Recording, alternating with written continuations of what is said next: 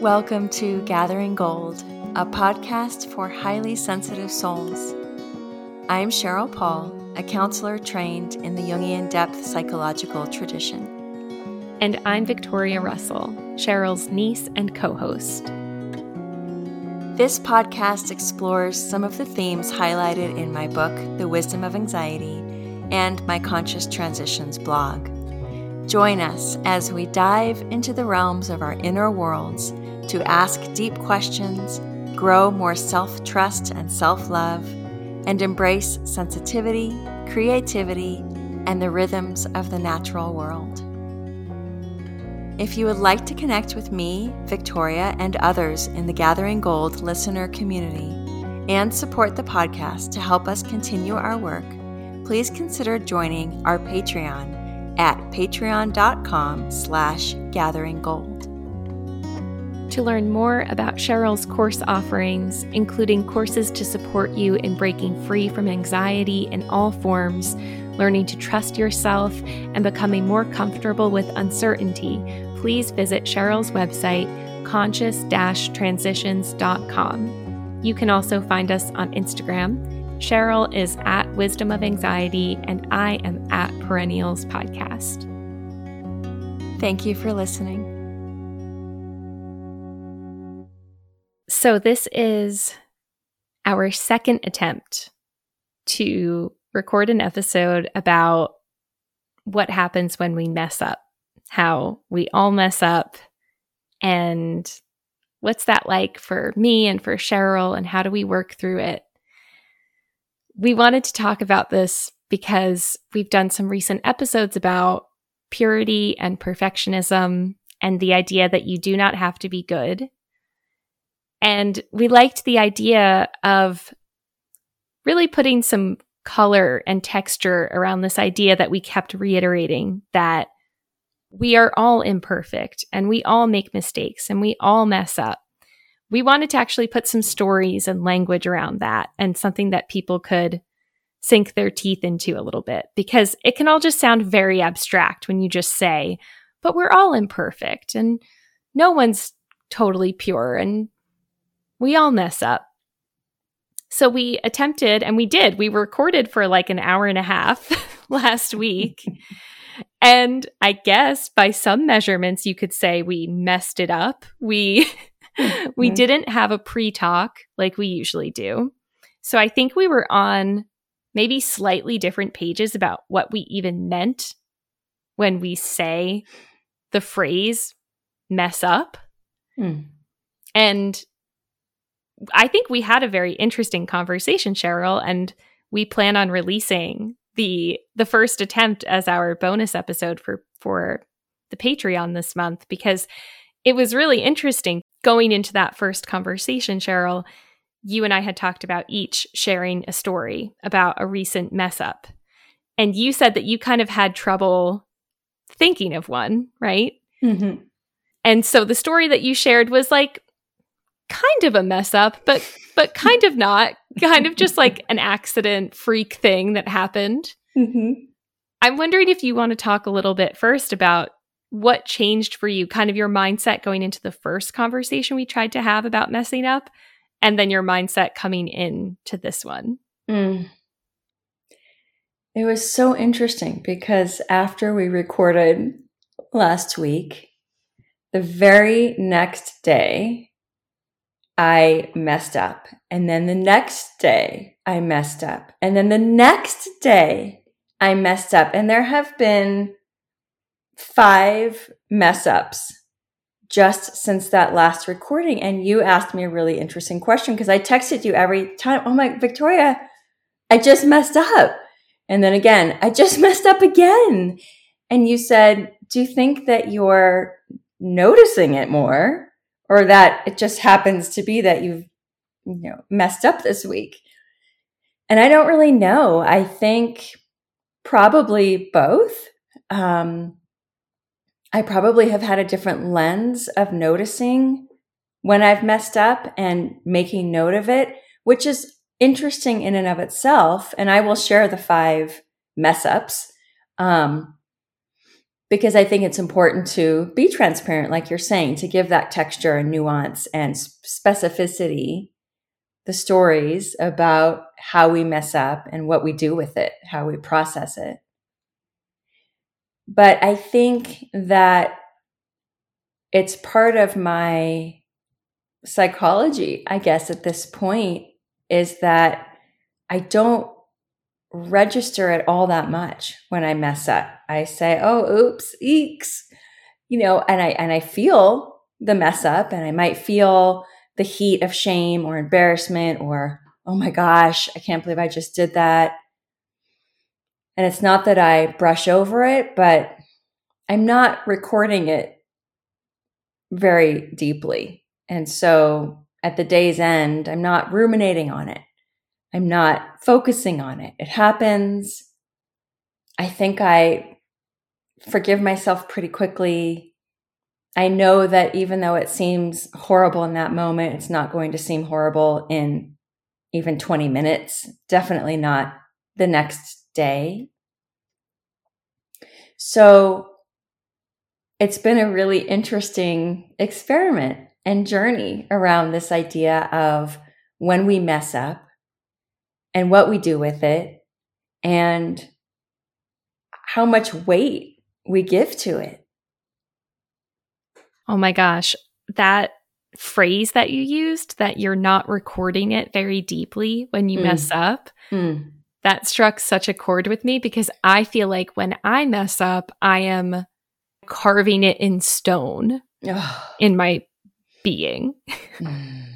Yeah the story that you told in our last episode was about how you were driving down the highway in your husband's truck and a, a bird flew into the windshield and sadly did not survive survive that collision.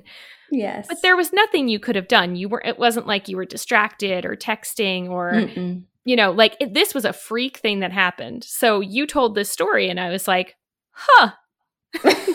I'm, you know, in my head, I'm like, I'm struggling to find the mess up in here. Yes. Because you didn't do anything. Like there was nothing you could have done. It was like a very unfortunate event that happened.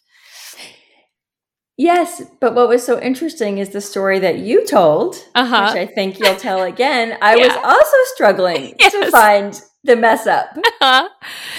And what I think is interesting about that is the way that we perceive. Like it, it got yes. you and I thinking about what do we what does it even mean to mess up? Sometimes it, a mess up is a split second accident. Like, mm-hmm. oh, I I forgot to set the timer and you know what I had in the oven burned. Yes. Sometimes a mess up is a split second accident or wrong decision. But for me, like I often see myself making like a series of choices that lead to what feels like a bigger mess up. Mm-hmm. But what feels like a big mess up, I mean, sometimes it is a big mess up, but a lot of the time, what I see as a big mess up from the outside, someone else is going to go like, I don't get, I don't get it. Like you're just being a human being. Right. I kept saying in our conversation, I mess up all the time. I mess up every day. I mess up all the time. Mm-hmm. and what I what I meant was like I have this ideal version in my head, some ideal version of me who is just, as we've talked about in, in recent episodes, who's just perfect. Yes. And so every day, as I am just being my imperfect human self, I constantly feel like I am messing up. Yes. You and I could be doing the exact same things every single day. And you're interpreting yourself as const- I mess up every day. And you kept saying that in an episode. And finally I was like, what do you mean? what do you mean you mess up every day? What are you talking about? We give me an example. And I could be messing up every day too by that definition. But what's also interesting is that you would never judge me through that lens. Mm-hmm. It's only the way you judge yourself as yeah. some ideal version. If I did all the same exact things and you were looking at my life through a, a little window, I don't think you'd be saying, oh my gosh, Cheryl's messing up every day. Right.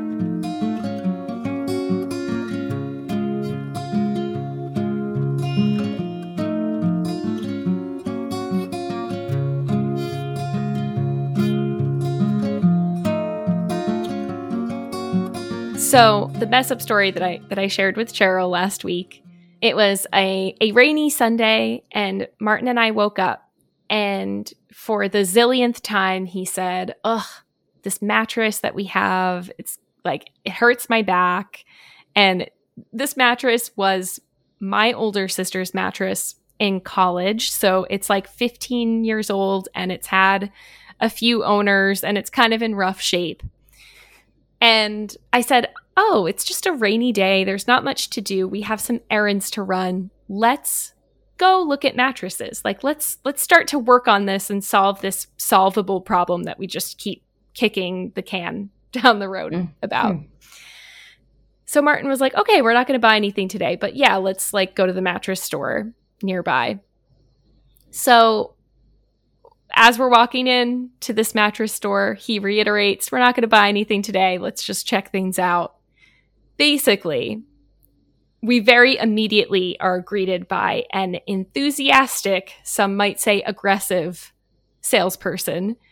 And I, in the face of a salesperson, so many of my insecurities and hangups and habitual responses come out having to do with people pleasing and feeling a lot of pressure and even like over empathizing and feeling overly responsible. So, you know, as soon as I feel like I've taken up someone's time, I think like I owe this person something. So, mm-hmm. once I had spent I don't know 2 minutes with this salesperson like showing showing me around, I felt like I owed him something, like I owed it to him to buy a mattress that day or he was going to be mad at me or he was going to be mm-hmm. disappointed or like how would he feed his family cheryl? Like this person has a family to feed. Mm. yeah. And it's your responsibility. And it's my responsibility and his family is my responsibility. Yes. So martin kind of wandered away. I'm alone with this salesperson. He had asked us our our price range which we had not even talked about really together beforehand and martin threw out a number. So i found a mattress in that, like right around that number. And I sit on it. I'm like, oh, this feels good. And and in my brain, I'm also like, oh, I just want to solve this problem for Martin. Like, I don't want him to wake up feeling like his back hurts every day. And and when it comes to making decisions, I also struggle because I go into like analysis paralysis. I'll do like a ton of research. I will find out everything that's wrong with every option, and then I'll get paralyzed and do nothing or make an impulsive decision to just get it over with. Mm-hmm. So all these things are percolating, percolating. Martin comes over. I'm like, this one's good. It's the right price. Like, how about this one? The salesman hears us. He's like, oh, I've got this one on clearance. It's the last one left in the state. I can give it to you for $200 less than the price tag and your budget, and I can deliver it to you for free, but you got to act on it now. So doing like all the salesman tactics. So Martin is like expressing his discomfort and hesitancy, but I'm just like, no, this sounds great. Let's just do it. It'll be fine. Mm-hmm. So Martin acquiesces and we buy the mattress. But the thing is, you can't return a mattress that you buy on clearance like this. Mm. In this situation. So we leave, and I can tell Martin is uncomfortable. And right after we leave, I look up the mattress online and I find this Reddit thread where people are like, this is the worst mattress ever. It's like sleeping on a cement block. Yeah. I have to crawl off this mattress on my hands and knees every morning. And I, I'm just flooded with shame. Uh, mm. Absolutely flooded with shame. Mm-hmm. I can see all my habitual tendencies, like all just like bubbling there and creating this this chemical reaction yet i can't like stop it all the mm. time mm.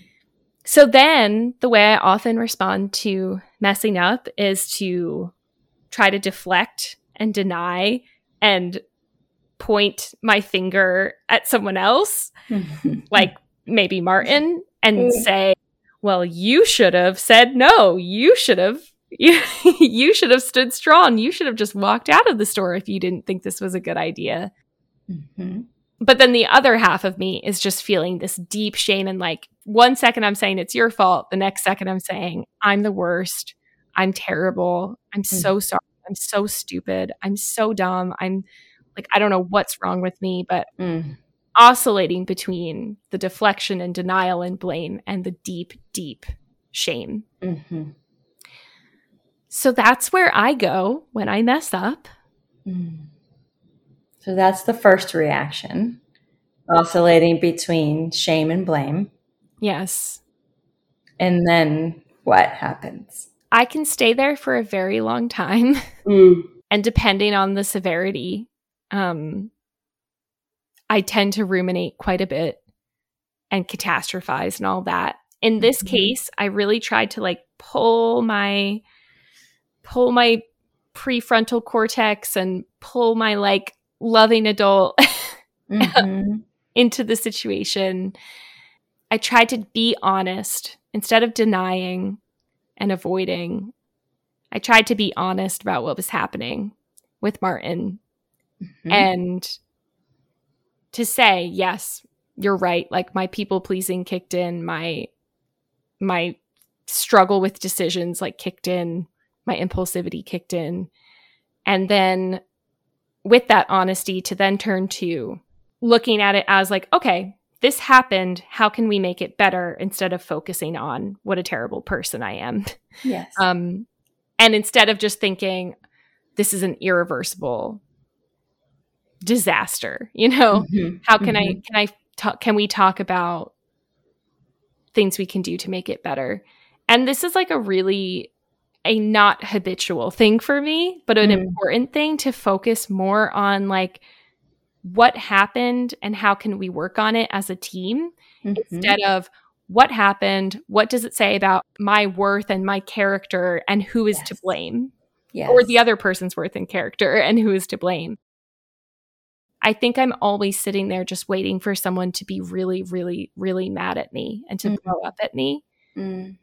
Um, and so that's kind of my habitual response. And every time someone offers me grace and focuses on, okay, that happened. How do we fix it? What do we do mm. next? Mm-hmm. It's like mind blowing. And I, I'm trying to bring that into my life more and more. So mm. the mattress is ex- excessively firm. Um, we have put a topper on it Mm-hmm. I feel okay. We'll see how Martin does. We're going to give it some time. One of the reasons I wanted to share this story is because I think anything around money, like messing up with money, mm. you know, it's a big purchase, yes. can be shameful and also really difficult for people. It can be more or less catastrophic depending on what your circumstances are. So mm. I think money stuff can feel really scary and shameful because it can be scary. And I think there's just a lot of taboo and stigma mm-hmm. around like making mistakes with money. So, yes, that's always a hard one to swallow. But like, it, we didn't spend money we couldn't have in this instance. You know, it wasn't mm-hmm. that case. So, I'm focusing on that and trying to actually learn from it and like let myself feel feel the regret, feel like with honesty what happened so that I can learn from it and use that learning in the future instead of like the denial keeping me in the same exact patterns because that's usually what happens when I stick in the denial place. Yes. And I think that's such a critical piece is to is that mindset around learning and shifting into that mindset around learning already helps us lift out of the shame and blame spirals. Because if we're in shame and blame, it's a very stuck, heavy place. And it's closed, it's dark, it's muddy. But as soon as we shift into, okay, I messed up, what can I learn? Things open up inside. And not what can I learn so that I don't mess up again so that I can be perfect. Mm-hmm. Because we have to be mindful of the sneaky, tricky ways that the perfectionist tries to weasel its way in there, but that there's a true intention to learn, to say we do mess up as humans a lot. And if the mess up is attached to our worthiness, we're going to spiral down and we're going to then wait to be punished. And there's that worldview around punishment. I messed up. It's evidence of my badness and brokenness and somebody, something is going to punish me. because they're going to see that I'm a bad person instead of I'm a fundamentally good person and I'm a human and I messed up. And can I zoom out and up a little bit from the shame place so that I can get some space and perspective and learn? And something that I see in you that's really interesting to me what you just said about not learning so that you'll be perfect. Mm. It's like the difference between I need to learn, like you said, so I can be perfect and so I won't be punished and blah, blah, mm-hmm. blah, mm-hmm. versus this calmer sense of like, it's more about like what you want to experience and yes. what you don't want to experience so much. Yes. It's, it feels like a very different place mm-hmm. to say, oh, I'm learning so I can like take care of myself. Like knowing myself, I'll be able to go into that situation a little differently. I don't know if I'm quite articulating it, but I see that in you where you make decisions because you're like, well, I want to take care of myself in this way. I know I'll feel better mm-hmm. if I do this. Yes. As opposed to, I need to do it this way or else I, I am bad and I will be punished. Yes. It's that internally derived decision making place. I make decisions because they make me feel good, not because I'm trying to be perfect. Or I want to learn from this so that I don't override my partner next time and listen. And I want to make sure that I listen to right. his voice next time. Right. Um, not because I'm trying to be the perfect girlfriend or the perfect wife, but because that's in line with my value system is to be someone who considers my partner over the random salesperson. Yeah. God, yes. yeah, seriously. Right. And so it's about being in alignment with values that then make us feel good and more connected, connected to ourselves and connected to the people around us who matter, as opposed to trying to please some random person or some random idea of God or something out there that we think is judging us and looking down upon us.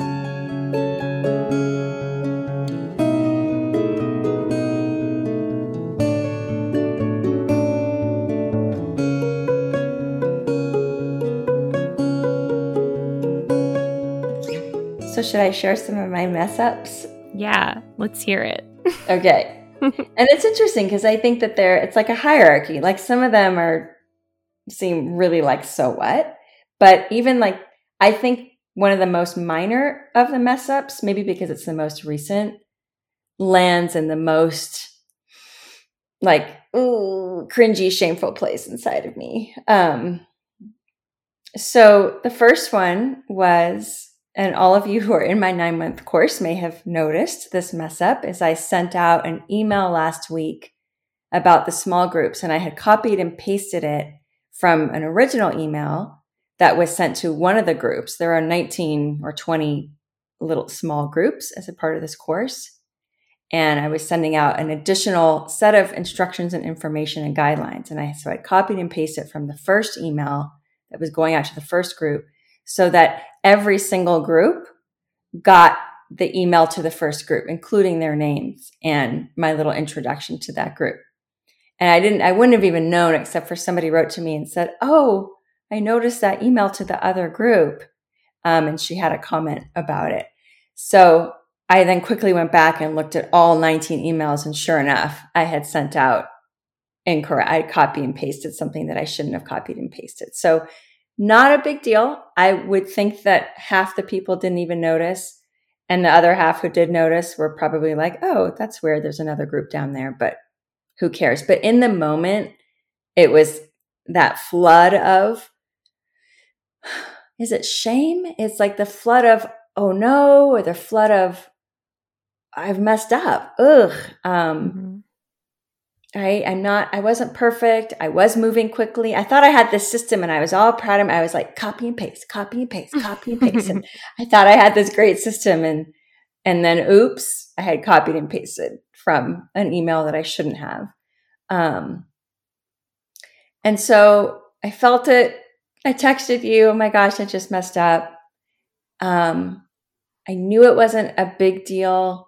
But my perfectionist really didn't like it. She was like, "Oh, Cheryl, Cheryl does not make those kinds of mistakes.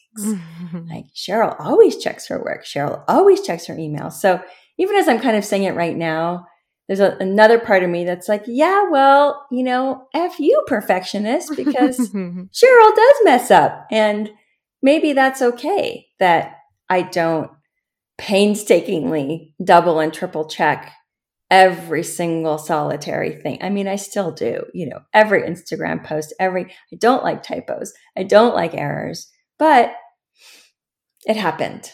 And so I can feel that part of me still as I retell it now, but I haven't really thought about it since. Right. So it's not like it's not ruminating. If I dredge it up, it doesn't feel great, but it's also okay. So that was number one. Number two was potentially much, much more severe. Luckily, it ended up being okay. And this was the next day. So this was last Wednesday. I was driving my kids to school, except instead of going to school, Everest had this project for one of his classes where he had to take the bus to school. So we were going a different route and I was supposed to drop him off at this bus stop, but it was a park and ride and I couldn't figure out how to get to it because there was a cement divider. And I realized, okay, I could either go through the light or I could just make a U turn. And I said, I think I'm just going to make a U turn. And Ever said, I think you should just go through the light. Ever the wise, cautious one, my son. and I was like, and I have a little bit of a reckless part of me when I'm driving. I think it's from growing up in LA and learning to drive in LA. I'm like, nah, it'll be fine. Um, and so getting ready to make my U turn. And I, for some reason, and I was very tired, I hadn't slept well the night before. And I turned too wide. I went too far into, you know, the intersection instead of like hugging and making a short hugged U turn. I went too wide so that when I came back around, the other person making a left almost ran right into me and we mm. were inches away and i saw in her car. She had two little kids in the back seat. Mm-hmm. oh my goodness. And our reflexes were fast and we both slammed on the brakes. Luckily the person behind her didn't hit her. That would have been all my fault entirely 100% and by some grace it was okay. I pulled into the parking lot, and i was shaking. Mm and my kids were not happy with me. They were not gracious in that oh. moment. Everest was mad. He was like, "I told you you should have not made a U-turn." Um, and I just sat there breathing. I like shook out my body because it was a you know intense nervous system moment. I didn't want it to get lodged. Um, and I just said to both of them, I'm so sorry. I'm so sorry. I'm so sorry. And I just like to the mom, I'm so sorry. I mean, the moment I was like, I'm so sorry, mouthing to her. Um, Everest got out of the car to go to his bus stop, and Asher and I sat there for a few minutes, and he was not happy with me. Um, and I was not happy with myself. I didn't, I didn't feel shame. I felt shooken up. I felt um, scared, and I also knew I have to just keep going, right? I can't let this moment stop me. It happens. Um, and so we continued on our way. We took a few minutes and I breathed and I shook out my body and um, and then we continued on our way, drove to school, told Dave about it. He was of course concerned, but he's always just super sweet. He wasn't like mad at me or shaming me or um, although a couple every time I went out that day, he was like, "Be careful, drive, drive safely, be careful." I was like, "Oh my gosh!"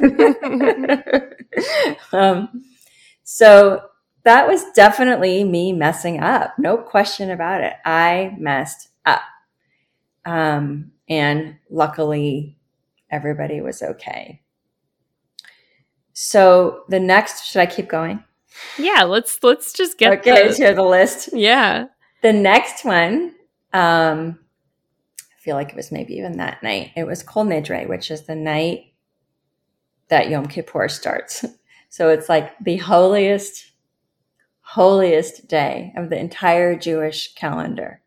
Everest and I are at synagogue, and I'm sitting in a row with a couple of my friends, my two women friends who are in my new moon group, um, and some of their friends and their sons. Very sweet. And there's a prayer book, but the prayer book, because we're such a out of the box synagogue, it's in a binder. It's not registering to me as a prayer book. And there is a rule in Judaism, maybe it's in every religion, that you do not put sacred books on the floor.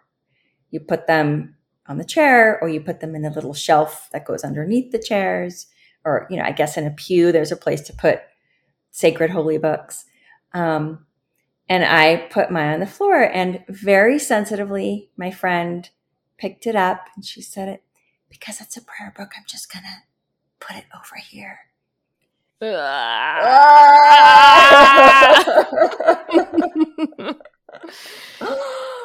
oh, then I felt shame. Yeah. That, one I felt shame. Like, oh, goodness. I messed up. And she was not shaming at all, it was not coming from her. But I don't know what that mm. that one that one was really hard. I've done that before at synagogue mm. because I wasn't raised in religion. As I've said mm-hmm. many times, this is not natural to me. She wasn't really either, but she attends synagogue a lot more than I do. Mm-hmm. Um, it wasn't like I was thinking God's thinking you're a bad Jew. I mean, this is the day where the, where literally you're praying to God to write you into the book of life for another year. Like when you're mm-hmm. atoning for all your sins and it's all about being written into the book of life and but it's not like I went there like, oh, I'm such a bad Jew. I'm a bad person. I'm not going, I'm going to be punished. I didn't go there. I just went to exactly your response, Victoria. Like, like cringy in my body. I want to shrink down now and hide. so the next one, there's only two more. Um, the next one was a little bit sad to me. It's, you know, and the scale of things, it's okay. But we got home from our trip. We were in New Jersey. Yeah. I got to, yay. Um, and I hadn't watered. I have this fern and I have taken such pride because the fern was on the brink of death. It was not happy in our living room. It was too sunny. So I brought her into the bathroom and she's just been my friend in there and I've nursed her back to life and I spritzer with I'm not great with indoor plants. It's not one of my gifts. Um, and I had neglected to water her. And I and I noticed it before we left, and I was like, "Oh no!" And I poured water. I like doused her. I probably drowned her. I don't know. Mm. And I came back, and she was. I don't know what's going to happen to dear little Fern, but mm. I feel pretty sad about that. I, I'm hoping she'll be okay. I'm really hoping. I think she's resilient. Um, so I definitely messed up. You know, I, I don't want to kill. I don't want to kill a plant. I really don't. But I, I sadly I have killed plants in my life. Um, and then the last one, we were back east for the 90th birthday of Mima, who's that's what everybody calls my husband's mother. Um, so my children's grandmother, your grandmother. Mm-hmm. Um, and it was a beautiful, beautiful weekend. And I was posting some of the photos on Instagram. And I referred to Mima as my husband's mother. And when I was writing it, I couldn't think of what what's the term? Like what's the mm-hmm. word? I couldn't and I was, you know, it was a long weekend. My brain was kind of fried. I was tired. And so I wrote my husband's mother and when I realized it, I felt again this like twinge of shame. Like she's not my husband's mother, she's my mother-in-law. Mm. She's my mother-in-law. And I felt sad and I felt embarrassed like if anyone from your family and my husband's side of the family saw it, like that's it was such a distanced way to mm. express who she is. Um and I guess I I don't really have much of a relationship with her, so maybe that's where that was coming from. But it tapped into some place of social anxiety, which definitely comes up for me. Not a lot, mostly because I'm not in a lot of social situations, and I've I have engineered my life so that I don't have to be in those kinds of situations. But I f- definitely felt it over the weekend. Um, it was a lot for introverts, and I think most members of that side of the family are introverts. um, at least a significant percentage of them. But I felt like it was a dishonoring in a way, maybe similar to the prayer book. Like it was, mm. it was a dishonoring, and that's not that's not who she is. She's my mother-in-law. And um and she's only ever been good to me. I don't have a close relationship with her, but she's always been good to me really from day 1. And the sweet little text exchanges we've had over the years and on my birthday and she remembers everyone's I mean she has like 9 million grandchildren and yeah. she's like remembers everyone and um and so I felt I felt the shame, but then I felt the sad, and then I felt the social anxiety. Like if any of the sip my my husband's siblings, the aunts and uncles, were to see it, like would they feel dishonored or distanced, or like I'm somehow I don't know. I went through. I I did ruminate. I went through some mm. places in my and I could have just taken it down, but it was the beginning of a series of photos, so it wouldn't have made sense to keep the other ones up there without that first one. So that was the most recent, and maybe that's the one why that one feels more ruminatory in my head or more like shamey in in my being. Um, but those are my five mm. in just a week. yeah, I felt like I I was like, "Oh no, did I break Cheryl a little bit? Like did I like introduce this this thought process to her of creating a litany of her mess ups where before she just didn't, you know, was just like, oh, oops. but here's, here's the thing it actually feels really good. It felt weird and wrong to be like, my big mistake is that a bird hit my truck. Like, like how holy am I that that's the only mistake? How mm. perfect am I? And so every time I'm able to be transparent and share my humanity, it's it's just a relief. And it brings me down to the ground. I don't want to be on some pedestal holier than thou. I don't want people to think, you know, to build some kind of perfect projection around me because that doesn't help anybody and it's not true. And so it's just a relief to yeah. to name it, to see it. And like I said, none of it none of it sticks around long for me. And I feel lucky um, that that's the case. I don't think that was always the case in my life. I think that's partially a function of getting older. And I think it's partially a function of just doing a ton of inner work and, you know, not getting lost in a shame spiral for too long because the fun of my fundamental self concept is one of goodness. Mm.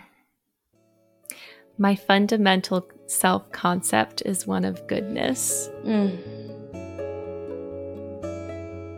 That's like radical for me. Mm.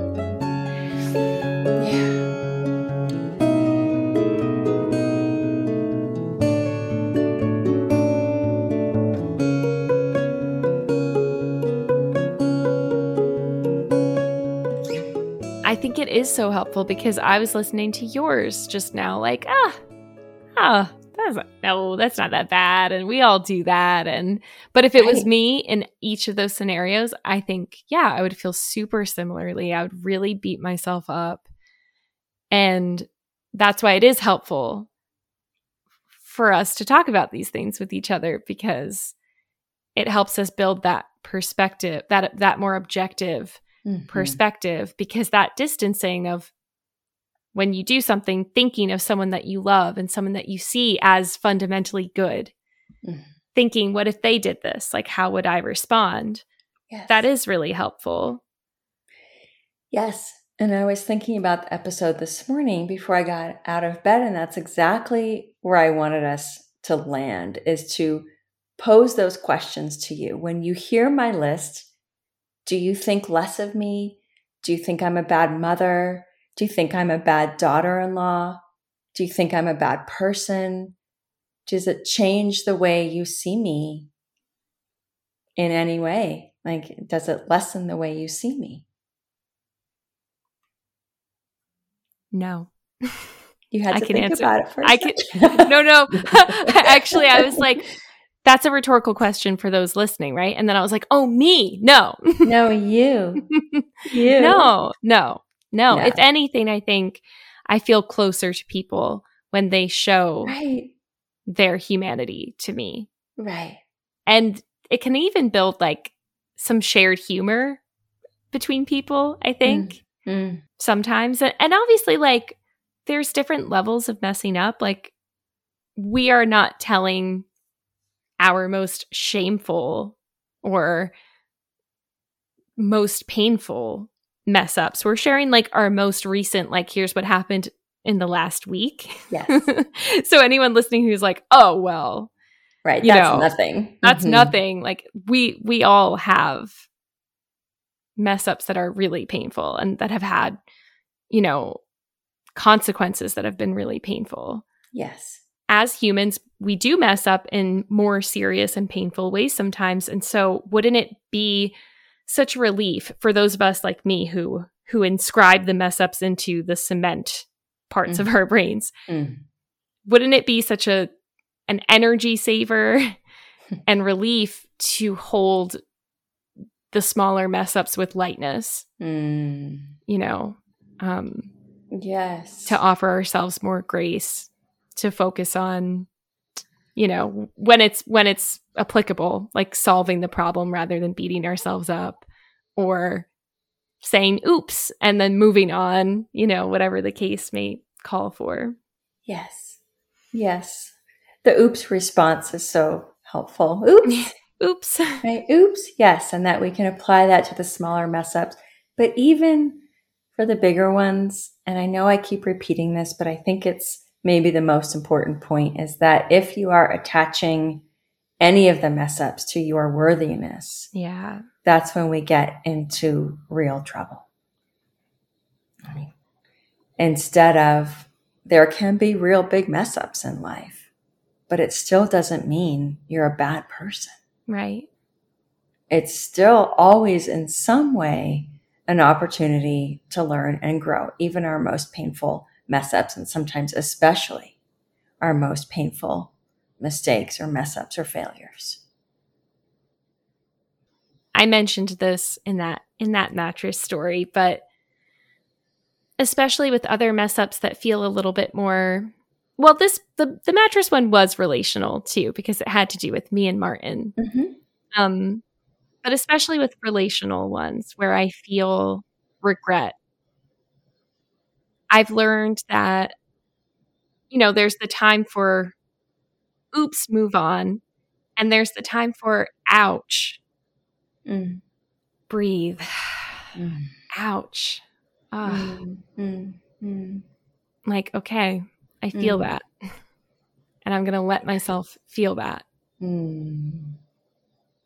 And then grace. Yes.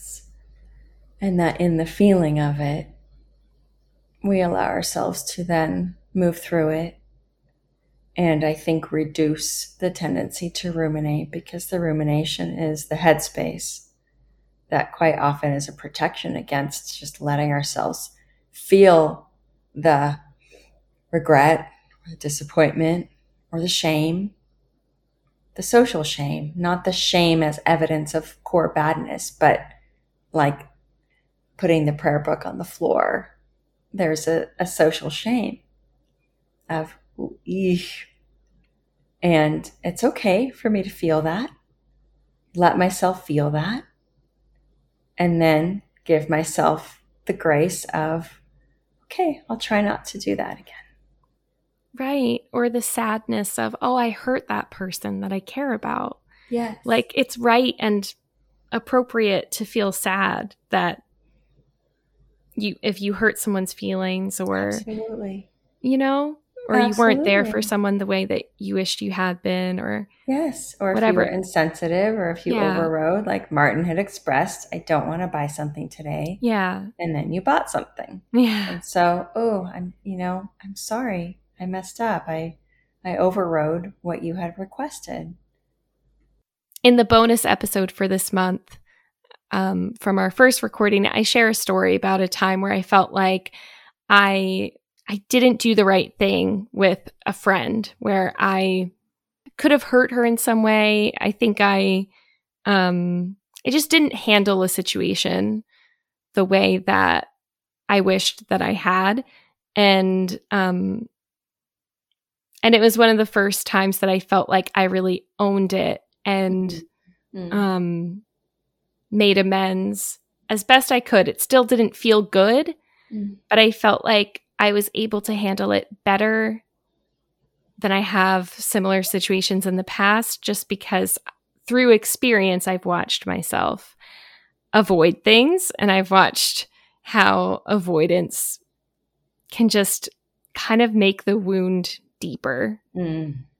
And so, like in that particular scenario, letting myself feel the regret and sadness and then own it showed me that also I'm capable of that, that it's not as scary as maybe I thought. Because sometimes when we don't let ourselves feel the feeling or own the mistake, it's like we think that there's this monster under the bed of like, I can't handle that. I can't handle the feeling.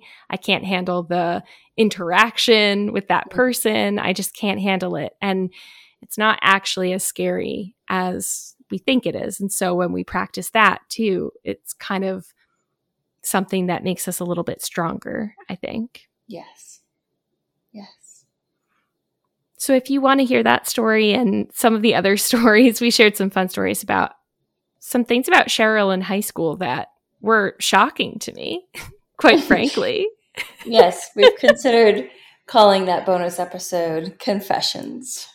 you can find find that episode over at our Patreon next Friday when we release that bonus episode. But Cheryl, I'd just love to hear as we close out what would you wish for for the people listening the next time that they mess up in a big or small way? Mm. What would you wish for them to hear in their heads, like the voice that you would want them to hear in their heads? Mm. I would wish for them to imagine that it's somebody else that has made that mistake, a friend or a parent or somebody that you care about. And imagine how you would respond because every single one of you has that voice of the compassionate friend living within. And you would respond that way to anybody else. And so much of this healing inner work is about bringing that compassionate friend to your own inner world and being that kindness, bringing that voice of kindness and forgiveness to yourself. And so, what I hope is that you would hear some version of it's okay, you made a mistake, everybody messes up, you're human, and can you let yourself feel whatever the associated feelings are, if that's what's needed, or if it's, if what's needed is, oops, move on, that you let yourself find that response, but that you bring that mindset, that attitude of true kindness as you continue to grow that knowing inside that you are fundamentally good and loved and whole. Thank you, Cheryl. Thank you, Victoria.